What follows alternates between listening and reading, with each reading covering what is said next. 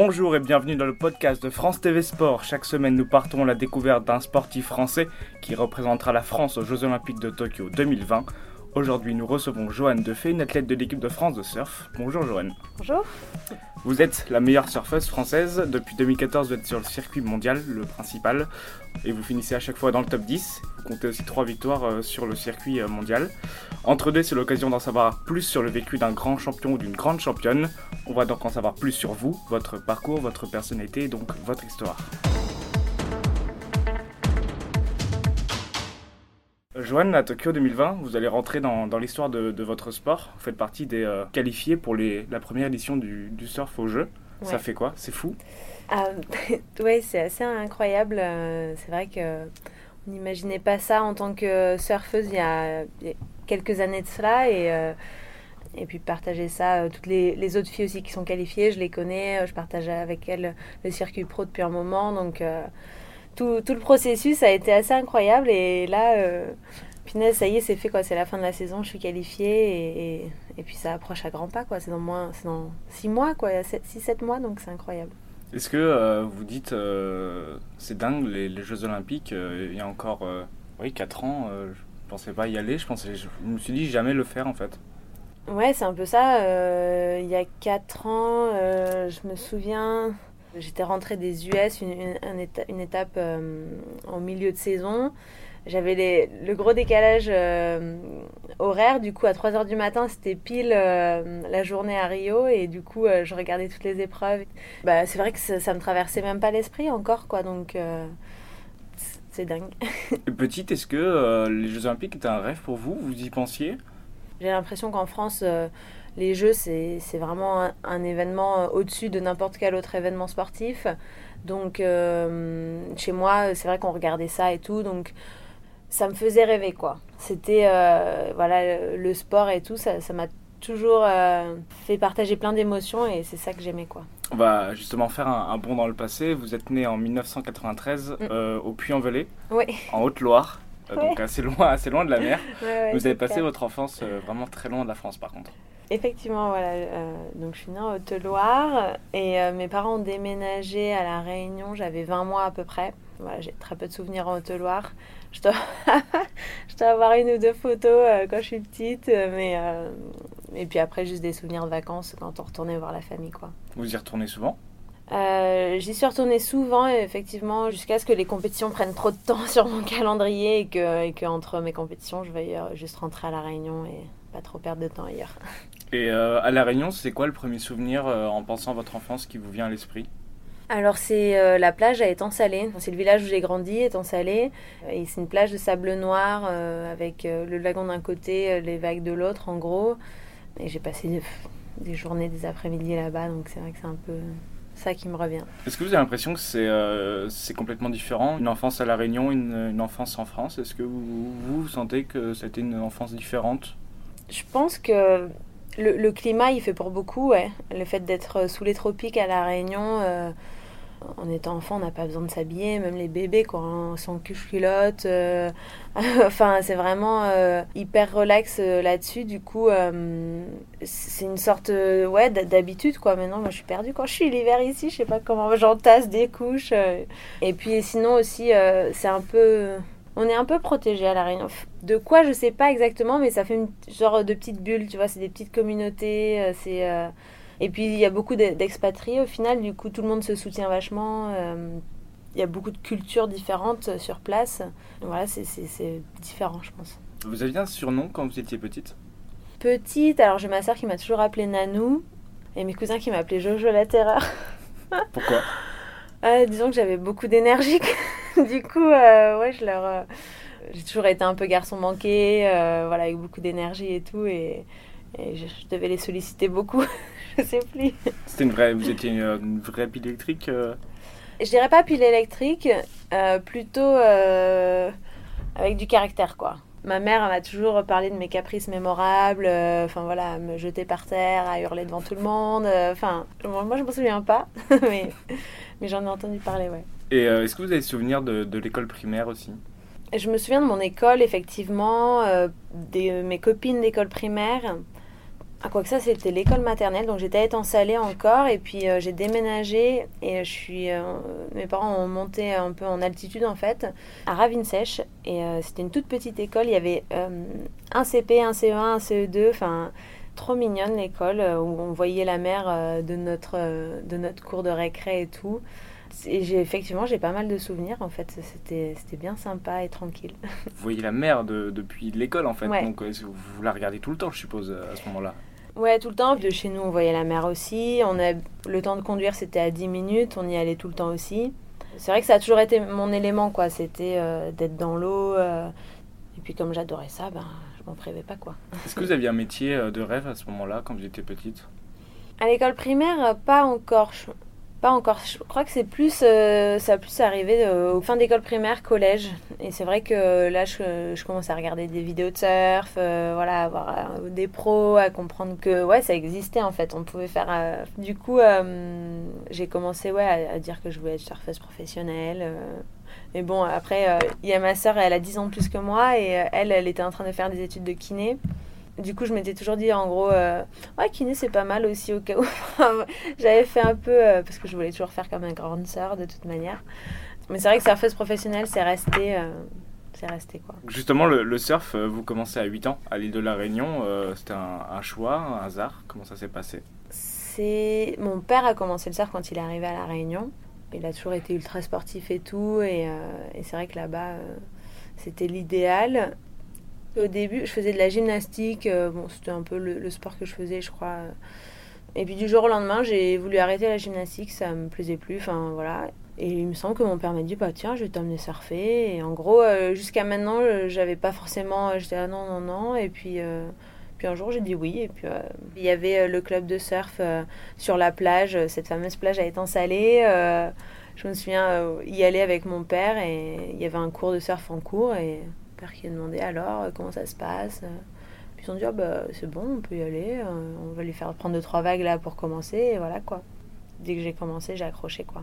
Des petites mousses pour commencer. Vous vous souvenez de, votre première vague euh, C'était sur cette plage à Étang Salé C'était sur cette plage à Étang Salé et quelqu'un était venu avec moi dans l'eau. Il me semble que c'est Fabrice Friedman, donc c'était un de mes premiers entraîneurs. Après, il m'a suivi quelques années à La Réunion et tout.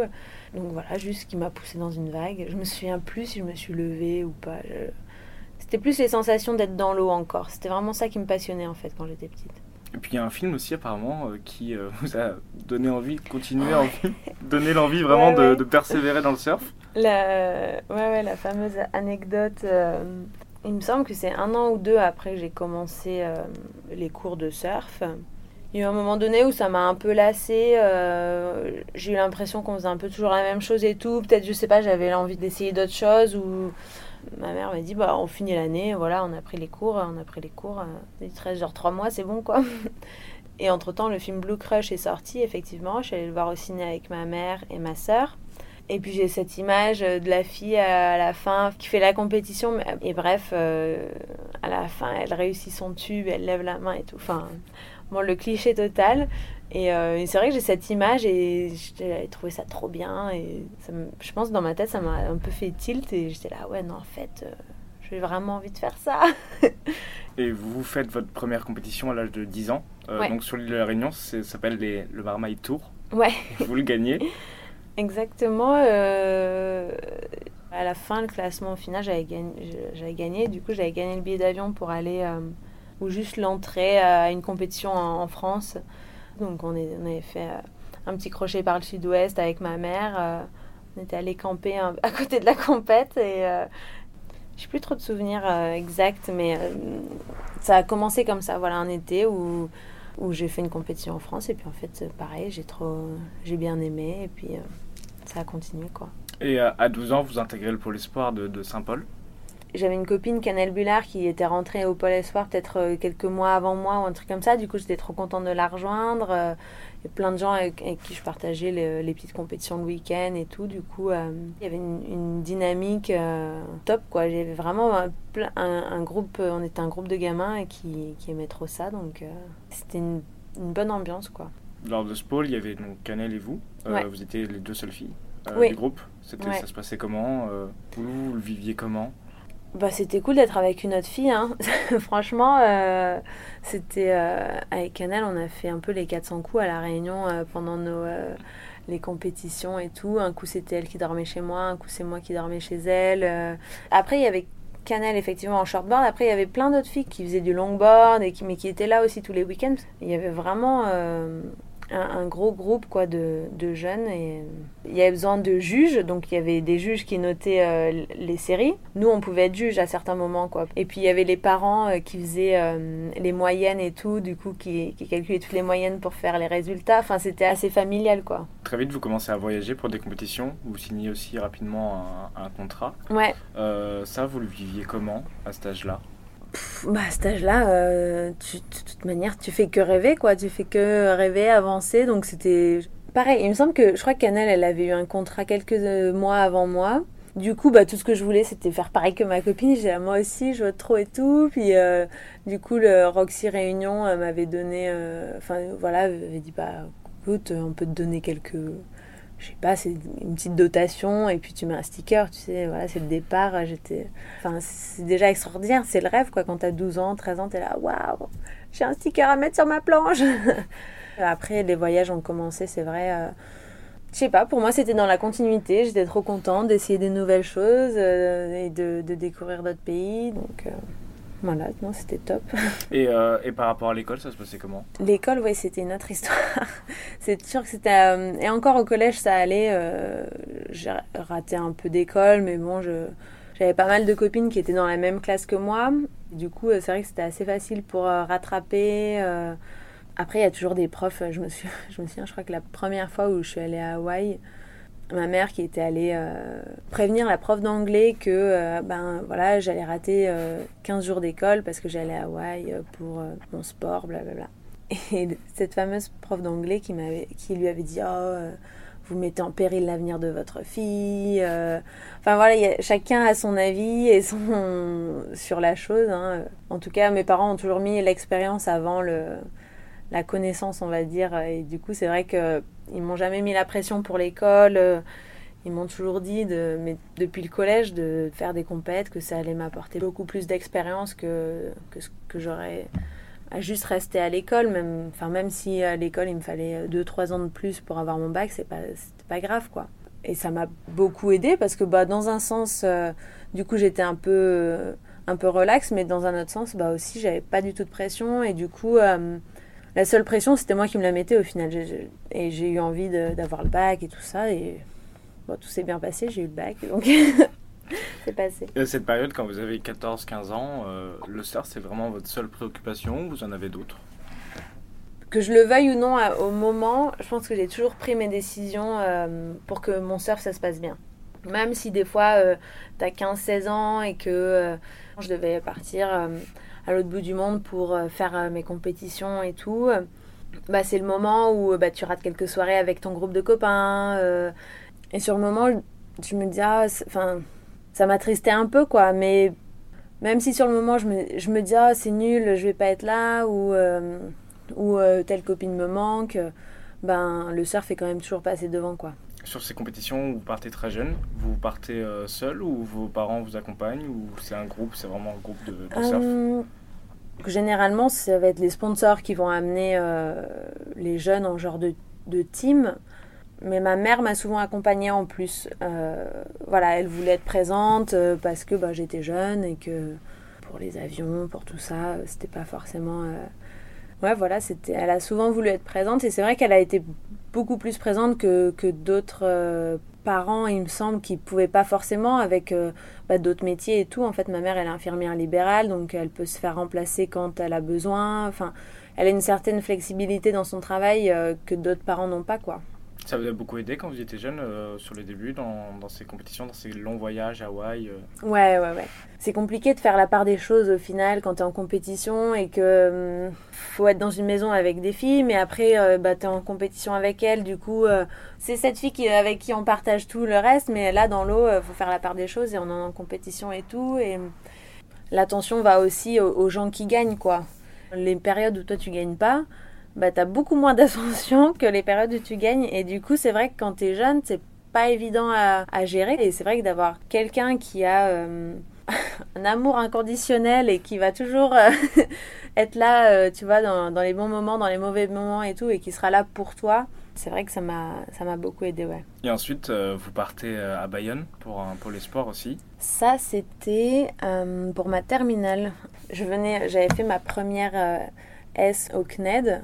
J'étais passée justement à l'école à la maison parce qu'en en seconde, j'avais raté trop d'école et que c'était un peu compliqué à aller dans la classe où j'étais.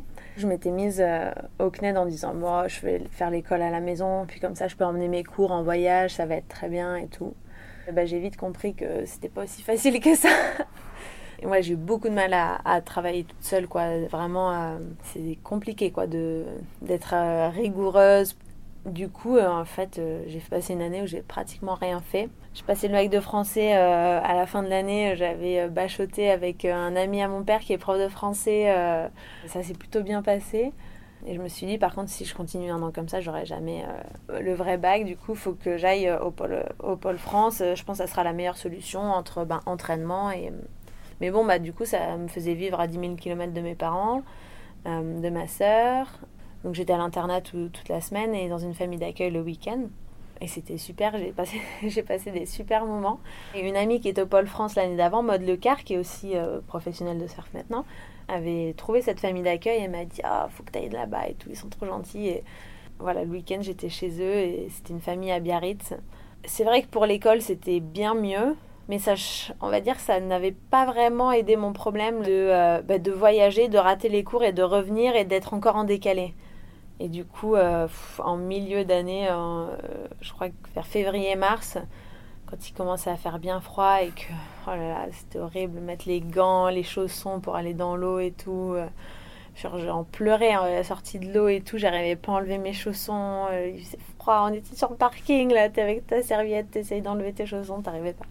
Enfin bref, là j'ai dit ah non mais j'y arrive pas, je rentrais chez moi et tout. Du coup, je suis rentrée à la Réunion et j'ai fini euh, mon année de terminale en candidat libre en fait. J'ai fait en gros euh, des annales de bac pendant 3-4 mois. Pareil, j'étais en S, mais j'adorais la bio et en maths et en physique. En fait, j'étais pas, j'étais pas terrible. Du coup, euh, j'ai bossé à fond ma bio et, et c'est passé quoi. Comme Vous l'avez eu tout juste, hein, ce, ce, bac. Ouais, 10. Je pense même qu'ils ont été gentils. pour avoir 10-0-0, ça me paraît peu plausible, mais non, j'exagère, mais et une fois que j'ai eu euh, le bac, déjà, ça m'a bien soulagée. Et je me suis dit, bon, euh, cette année-là, euh, je me concentre sur. j'ai déjà fait pas mal de trucs en junior, je trouve. je vais me concentrer sur le WQS, donc le tour mondial, la deuxième division, en gros. Et du coup, je me suis un peu retrouvée. J'avais 19 ans, ouais, voilà. À me dire, bon, bah mince, alors là, je m'étais dit, euh, enfin, j'ai plus d'école et tout, je vais pouvoir me concentrer à fond dans mon surf et faire ça à 100%. Et euh, j'ai pas des résultats de ouf en, en open. J'ai plus de sponsors, euh, donc ben, compliqué quoi, de comment je vais faire. J'ai beaucoup réfléchi et je me suis dit, non, mais c'est ce que tu veux faire, quoi. C'est ce que tu veux faire, c'est ce que tu fais depuis toujours, c'est ce ce que je disais. Tous mes choix ont ont été euh, pour que je réussisse dans, mon surf, en tout cas, euh, pour me donner les moyens euh, dans cette voie-là. Donc, je vais pas arrêter là maintenant à 19 ans, quoi. Donc, vous faites trois ans sur le circuit professionnel secondaire. Fin 2013, vous accédez cette fois à l'élite, parmi les, meilleures surfeuses du monde. C'était le bonheur le plus total. C'était, ouais, ça a été une saison assez incroyable. C'était ma dernière année junior aussi. J'étais encore junior et comme encore une fois, j'avais pas de sponsor. Je m'étais dit, bon, bah, je vais faire ma dernière euh, année junior à fond parce que ben, j'ai juste à aller en Europe, c'est pas partout dans le monde, ça me coûtera un peu moins cher et tout. Donc j'ai fait que quatre compétitions cette année-là.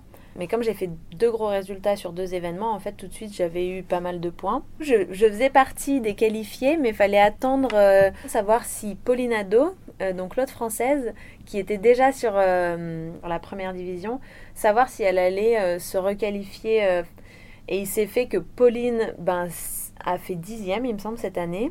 Donc elle s'est qualifiée. Euh, et du coup, j'ai pu rentrer. donc merci Pauline, ouais, c'était un peu grâce à elle cette année-là que, que c'est passé. Ouais, j'ai l'impression que c'est hier quoi, que je suis rentrée sur le tour, c'est dingue. Enfin, que c'est hier ou que c'était il y a mille ans aussi à la fois, c'est bizarre. Et quand vous commencez, donc vous n'avez pas de sponsor, vous en avez parlé. Euh, vous saviez pourquoi vous n'avez plus de, compte, euh, de sponsor? Pourquoi ça avait cassé? Ça a été un peu sous-entendu euh, quand j'avais 19 ans ou quoi, que physiquement je passais pas au top pour les photos. Enfin, en gros, j'avais pas tout le package qu'ils voulaient à cette époque-là, quoi, en tout cas. Euh, et à cette époque-là, j'avais une, très bonne copine à moi. Elle s'appelait Bianca Butentag. Elle était sud-africaine. Et c'est vrai que ben, cette année-là, elle, s'est qualifiée sur le tour. Elle est, euh, elle est grande, elle est blonde. Enfin, disons que son image, je pense, a plus collé euh, avec leurs besoins et leur envie de, cette année-là. Et ça a été assez, assez vague, mais c'est un peu, ça a été un peu mon ressenti en tout cas. J'ai galéré quelques années, les, années qui ont suivi, je pense, parce que ça a été la crise dans le milieu du surf. Alors toutes les marques disaient qu'elles avaient moins de sous. Mais pourtant, euh, bah, j'ai jamais été autant euh, en accord avec moi-même aussi, quoi. Parce que j'avais pas de sponsor et tout. Je pouvais vraiment faire les choses à ma manière. Et, euh, ça m'a fait grandir plus, plus que tout, quoi. Et puis, je pense que ça m'a donné aussi les crocs d'aller plus loin. Ça a vraiment déclenché quelque chose chez moi et et puis après, pour le côté financier, une fois que tu es sur le World Tour, donc la première division, on a, les price money sont quand même, euh, sont quand même hauts. Donc euh, si tu fais des résultats, tu peux te payer ta saison. Par rapport à ça, vous avez quand même eu de l'aide, par exemple, de Jérémy Flores, euh, le surfeur réunionnais le meilleur surfeur français, on ah sait, bah, le, meilleur surfeur, meilleur surfeur français de l'histoire, qui vous a beaucoup aidé euh, en, vous euh, aidant financièrement. Euh, vous avez aussi en 2015 créé une cagnotte pour recueillir des dons et aider à financer cette cette saison 2015. Vous arrivez dans ce, grand circuit, vous avez 20 ans. Parmi les 17 athlètes présentes, vous êtes la seule à ne pas avoir de, sponsor quand même. Comment vous avez affronté cette difficulté avec vos proches, votre entourage? Comment est-ce que vous, vous avez affronté ça? Je me suis pas trop posé de questions quoi. J'étais ultra tournée et concentrée sur euh, mon entraînement, ma progression, que de me dire ah j'ai pas de sponsor. Euh. Et puis je, voulais me prouver aussi que j'étais pas arrivée là par hasard. C'est vrai que ça m'a fait un, choc d'arriver sur le tour et de voir des filles comme Carrie Samour, euh, Stéphanie Gilmore, Sally Fitzgibbons, enfin que des, que des filles que j'admirais et que j'admire encore. Tout m'avait, ouais, un peu, ça m'avait bouleversée quoi au début mais ce qui était cool, c'est que cette première année, il y avait, euh, il y avait Bianca, donc ma copine sud-africaine que je retrouvais, et euh, Pauline Ado aussi. Euh. Donc c'est vrai que j'avais deux filles très familières qui étaient là. voilà, ça m'a vraiment aidé en fait de les avoir sur le tour avec moi, plus mes proches évidemment. Est-ce qu'il y a eu un moment dans votre carrière, au début de votre carrière, où vous vous êtes dit les regards sur moi changent, on sent que j'ai ma place dans ce circuit mondial mes deux premières victoires, évidemment, ça a été, euh, ont été assez importantes. Mais je pense que la première à Huntington, été plutôt la surprise. Et en 2016, quand j'ai gagné au Fidji, ça a changé, ouais. J'étais en finale avec Carissa. Ouais, je sais pas, c'était incroyable. C'est la seule fois où je l'ai battue dans ma carrière en série. C'était dingue, cette journée, c'était dingue. À la remise des prix, après, elle m'avait donné le trophée. Elle m'a dit celui-là, apprécie-le parce que euh, dans ses yeux, j'ai vu qu'elle était là, mais mais c'est incroyable de gagner à cet endroit, tu vois. Claude Break, c'est une, des vagues, c'est une vague monstrueuse. C'est dans la tête des gens, je pense que c'est, resté quoi. Justement, vous avez gagné trois, trois manches euh, sur le circuit dans votre carrière. Donc la première aux États-Unis, euh, la deuxième au Fidji et la dernière à Bali. Il y a une tradition au surf, c'est quand on gagne cette finale, on est euh, porté par ses coachs ou par sa famille. Par, mm, mm. On est porté sur la plage. Bien sûr. On touche jamais le sable on arrive sur le podium, ça fait quoi cette sensation de d'être porté au milieu de la foule comme ça et d'avoir les gens qui sont vraiment tout proches parce que les gens sont sur la plage et vous voient La première fois à, Huntington aux US, c'était euh, c'était fou. C'était vraiment fou parce que Huntington, ça brasse un monde de dingue.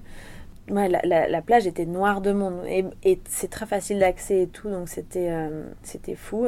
Et puis sur le podium, après, fallait parler devant tous ces gens et tout. J'avais, j'étais terrifiée. Après, par contre, du coup, à Fidji, c'était complètement différent. Comme on est au milieu de l'océan et qu'on loge sur une petite île à côté du spot, il n'y a que les surfeurs qui rentrent en fait. Du coup, il y avait très peu de public. Et Uluwatu, euh, par contre, c'était encore différent. Alors, Uluwatu, c'est à Bali, il y a toute cette falaise avec plein de petits restaurants. euh, il y avait plein de gens dans les petites rues euh, qui descendent à la plage. Et pareil, en bas de la plage, il y avait quand même des gens qui étaient descendus. Et, du coup, à Uluwatu, on était vraiment seuls sur, dans l'eau. Et quand je suis sortie, par contre, il y avait, il y avait du monde. Et là, pareil, c'était. euh, bah, c'était marrant, ça faisait un peu comme des gradins, quoi. À chaque niveau de la falaise, il y avait des gens et c'était top, quoi. Et cette année, moi, j'ai pas gagné, mais Jérémy a gagné au Pro France. Mais j'ai vraiment ressenti le, enfin, le public français, je sais pas, il a jamais été autant euh, présent que cette année. Je sais pas euh, qu'est-ce qui s'est passé, mais vraiment, ça a été euh, intense. Mais même pour moi qui fais troisième, donc j'ai même pas eu voilà, à parler et tout, le podium. je les remercierai jamais assez pour ce que j'ai vécu. Quoi. Ils m'ont fait pleurer à chaque fois. Enfin, sur la plage, tout le monde connaissait mon prénom, tout le monde me disait mais bravo et tout. Enfin, ça fait quelque chose d'incroyable. C'est difficile de décrire. Est-ce que vous avez des, des rituels avant, de, avant chaque manche, des, euh, des petites habitudes, euh, des musiques que vous écoutez aussi J'ai, on va dire, une routine euh, pour expliquer aux gens. En fait, une compétition de surf, c'est sur euh, 10 à 15 jours. Sauf qu'on peut passer le premier jour, comme on peut passer le huitième jour, comme on peut passer le dernier jour. quoi. C'est en fonction des conditions. Et il faut toujours être prêt, mais pas trop prêt non plus. Parce que si tu es à 100% tous les jours, au bout du troisième jour, t'exploses. quoi. Du coup, j'ai une routine, mais hyper, euh, hyper flexible. J'ai pas plein de petits gris-gris que je dois faire, j'ai pas la musique que je dois écouter. euh. donc voilà, ça va, ça va vraiment dépendre, mais euh, voilà, il y a plein de, de points à aborder. euh. On va parler justement un petit peu de tout ce qui tourne autour de, de cette compétition hein, pour parvenir à rester dans le top 10 sur les 6 saisons que vous avez faites dans le top mondial. C'est que vous vous donnez les moyens, vous en avez déjà un peu parlé, vous avez une sorte de mantra, une idéologie assez claire. Vous, Mhm. Tout donner, je dois tout donner. ouais. ouais, je pense que ça sert à rien de faire les choses à moitié. Chaque année, j'ai l'opportunité de montrer ce que je sais faire, euh, d'être payée en surfant. Enfin, c'est quand même extraordinaire et j'ai pas envie de passer à côté, quoi. Ça fait six ans que je travaille avec mon coach et ça fait cinq ans qu'on est que tous les deux. Et c'est vrai que de partager ça euh, avec lui, euh, parce que c'est aussi mon conjoint dans la vie. Il est passionné, il est passionné de ça, il est passionné de, sport, il est passionné de sport de haut niveau et tout. On a toute notre énergie là-dedans et ça nous plaît et on se pose pas mille questions quoi. On, on est bien là-dedans. Justement, donc vous parlez de Simon Payard, donc, qui est votre entraîneur Ouais. votre compagnon aussi. Euh, comment est-ce que ça fonctionne ce duo euh? On a toujours fonctionné sur euh, la transparence.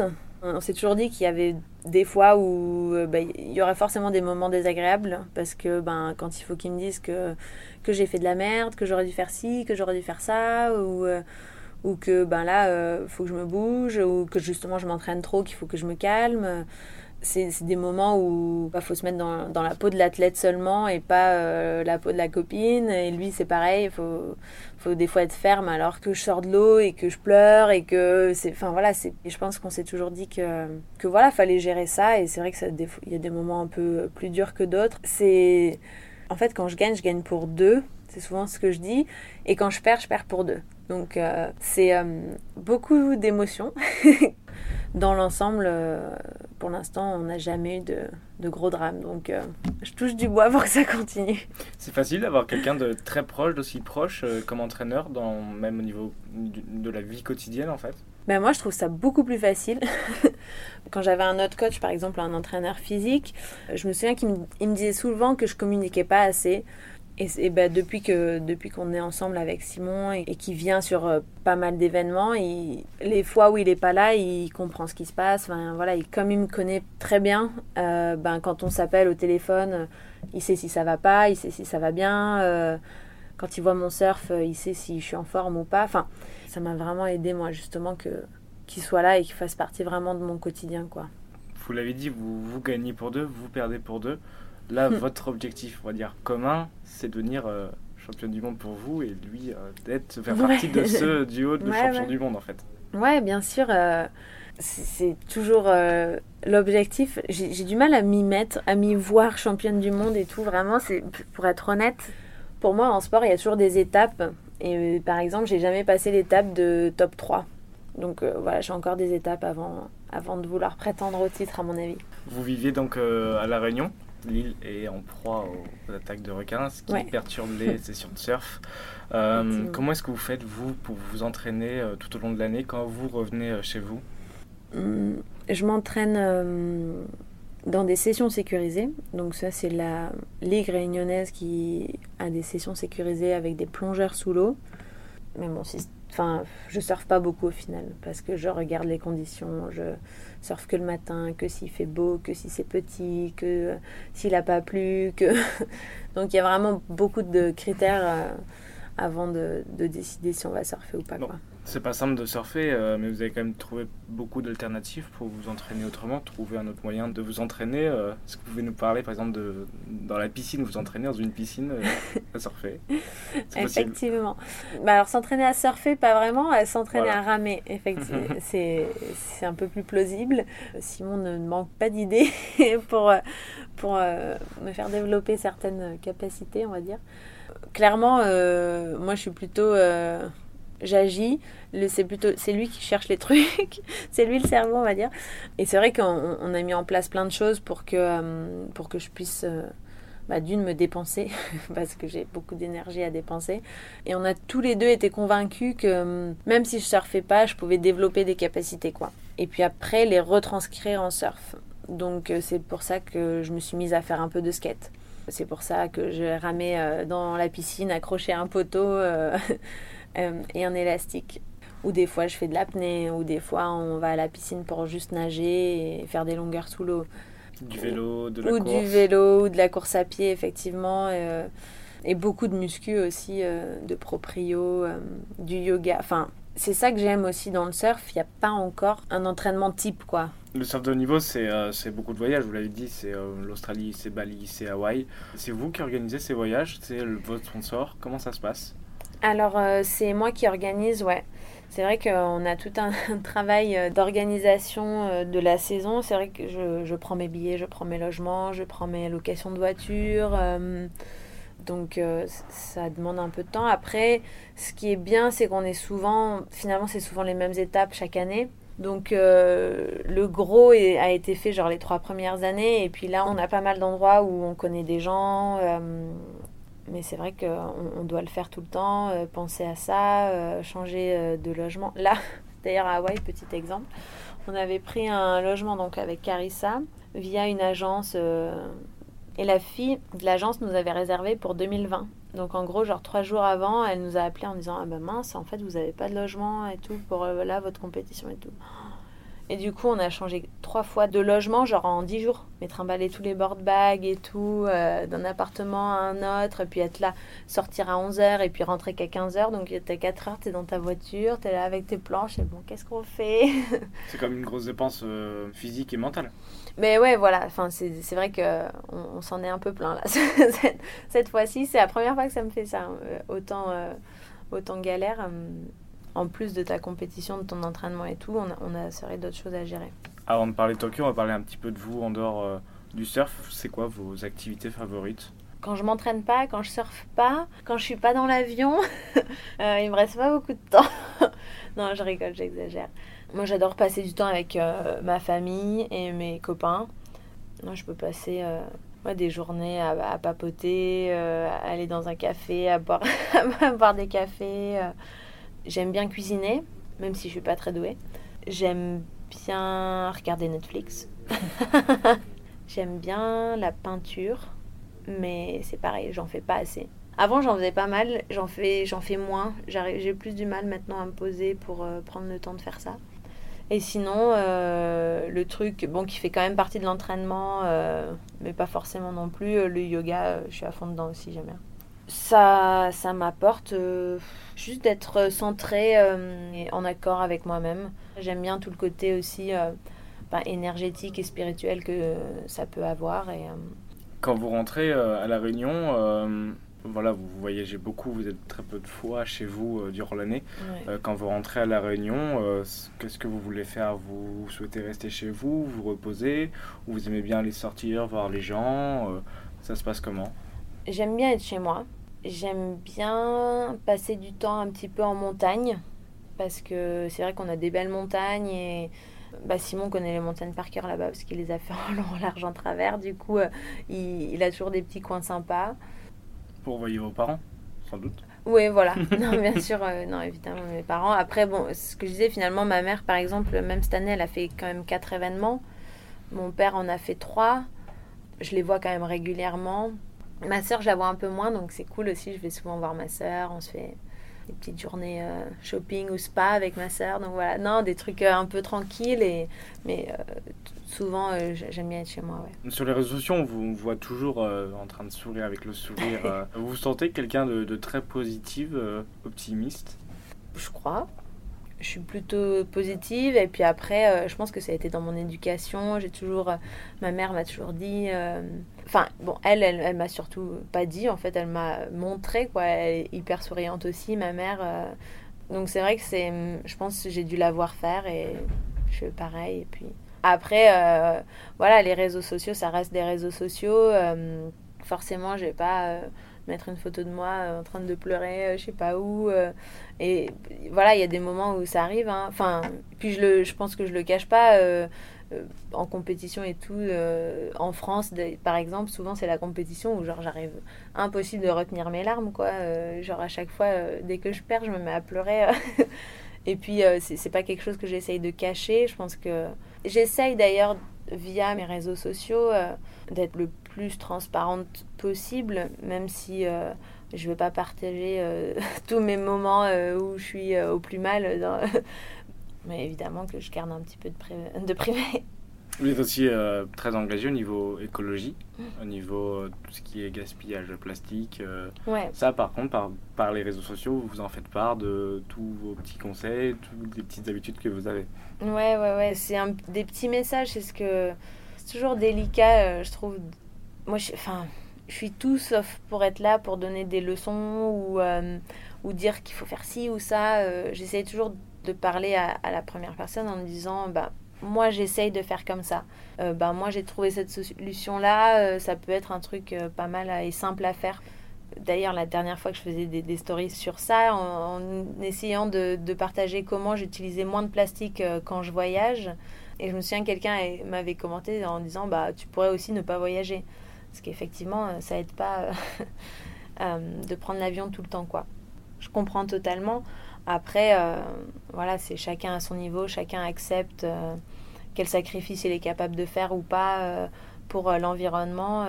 mais il y a tellement de petites choses qui sont faciles pour tous, comme couper l'eau, quand tu te brosses les dents, quand tu fais la vaisselle. Enfin, il y a des moments où tu coupes l'eau, éteindre tous les ventilateurs, les lumières, les clims, utiliser le, moins de plastique à, usage unique, quoi. Les bouteilles, euh, tout ça. Et c'est... Mais quand tu voyages, c'est un vrai challenge, quoi. Mais bon, chacun fait des efforts et... Enfin... Ou au moins le, le faire en conscience. Je pense que c'est vraiment... Il faut, faut avoir cette prise de conscience et... Et petit à petit, euh, ça, ça, viendra. On va aborder la partie euh, Tokyo, JO 2020. Est-ce que vous vous souvenez du jour où le surf est officiellement devenu un sport olympique? Pour être honnête, non. Aucun souvenir? Euh, Non, ouais, je crois pas. Le plus lointain souvenir de ça, c'est vraiment euh, Simon qui m'en parle, qui vraiment est là en disant Ouais, euh, en 2020, on va à Tokyo et tout, enfin à fond. Et c'est vrai qu'on on en a parlé à chaque fois. Quand vous savez que c'est que c'est officiel, le surf sera au jeu de Tokyo, est-ce que ça trotte, l'idée trotte dans votre esprit constamment? Est-ce que vous y pensez constamment alors? Ouais, ça revient souvent, ouais, ouais, c'est vraiment...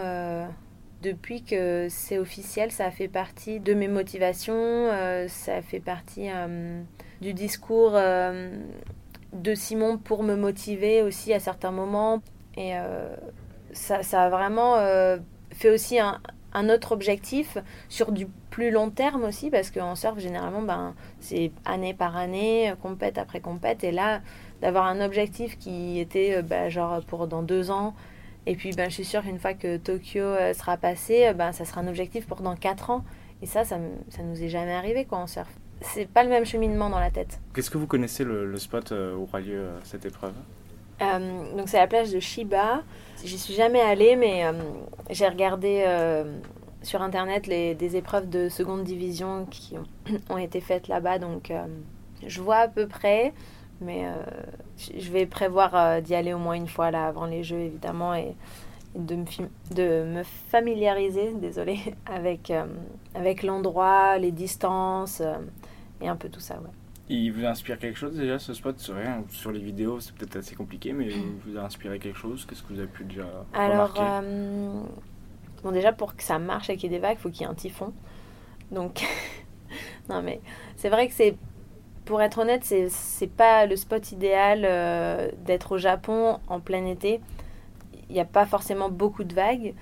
On, on va voir comment, comment sont les conditions. Je, je peux, on peut pas trop s'avancer euh, maintenant, hein, mais euh, c'est réputé pour qu'il n'y ait pas beaucoup de vagues en été là-bas. Donc à Tokyo vous allez représenter la France, c'est aussi la, la Réunion, c'est une île qui vous tient vraiment à cœur depuis, depuis que vous y vivez, depuis toute, toute petite enfance. en. Ouais, ouais, ouais. ouais.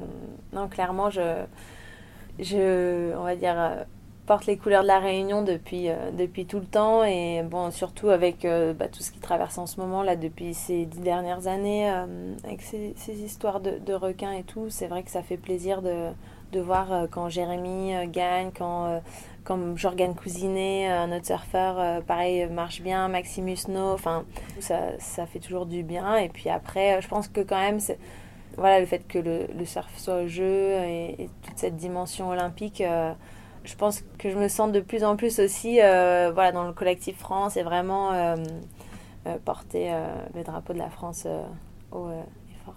Quel sera votre objectif à, à Tokyo?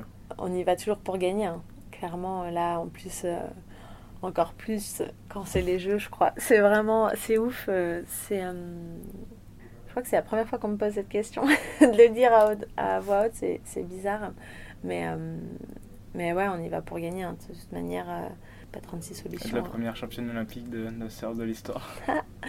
Ouais, bah, j'espère. hein. Euh, je nous le souhaite hein, à chaque Français que si ça peut nous arriver, ça serait incroyable. Et Est-ce que vous pensez déjà aussi un petit peu à Paris 2024 C'est vrai que euh, on y pense un peu. Moi, c'est euh, ne serait-ce de, du fait de par mon âge, je me dis voilà en tant que femme aussi. euh, donc là, l'année prochaine, j'ai 27. Normalement, en 2024, euh, je serai sur l'année de mes 31, il me semble.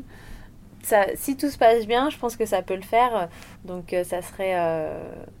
En tout cas, pour l'instant, j'ai la motive pour aller jusqu'à là. Après, on verra les événements et tout ça. Mais, mais vivre, je pense, en tant qu'athlète des Jeux dans ton pays, c'est. Il n'y a pas beaucoup de fois euh, la même opportunité, quoi. Donc, euh, ça pourrait être dingue. Et comment vous voyez dans, dans 10 ans? Dans 10 ans. Mais je pense que je suis un peu comme ma mère. Je, je, je, je- vais vouloir des enfants, c'est sûr. Mais ouais, peut-être avec une famille posée, euh, faire beaucoup moins de voyages, je pense.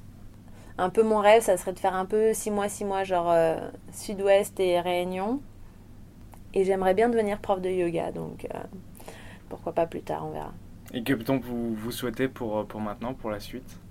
Clairement que je- juste que mm, mes résultats euh, soient à la hauteur de mon travail peut-être. Merci de nous avoir rendu visite, euh, Johan. C'était un plaisir de faire cet entre-deux avec vous. C'est gentil, merci Et bonne chance à Tokyo. Ouais. À très bientôt, Johan. merci beaucoup, à bientôt. Merci d'avoir écouté ce podcast. On vous donne rendez-vous sur notre site pour toute l'actualité des Jeux Olympiques de Tokyo 2020. À bientôt.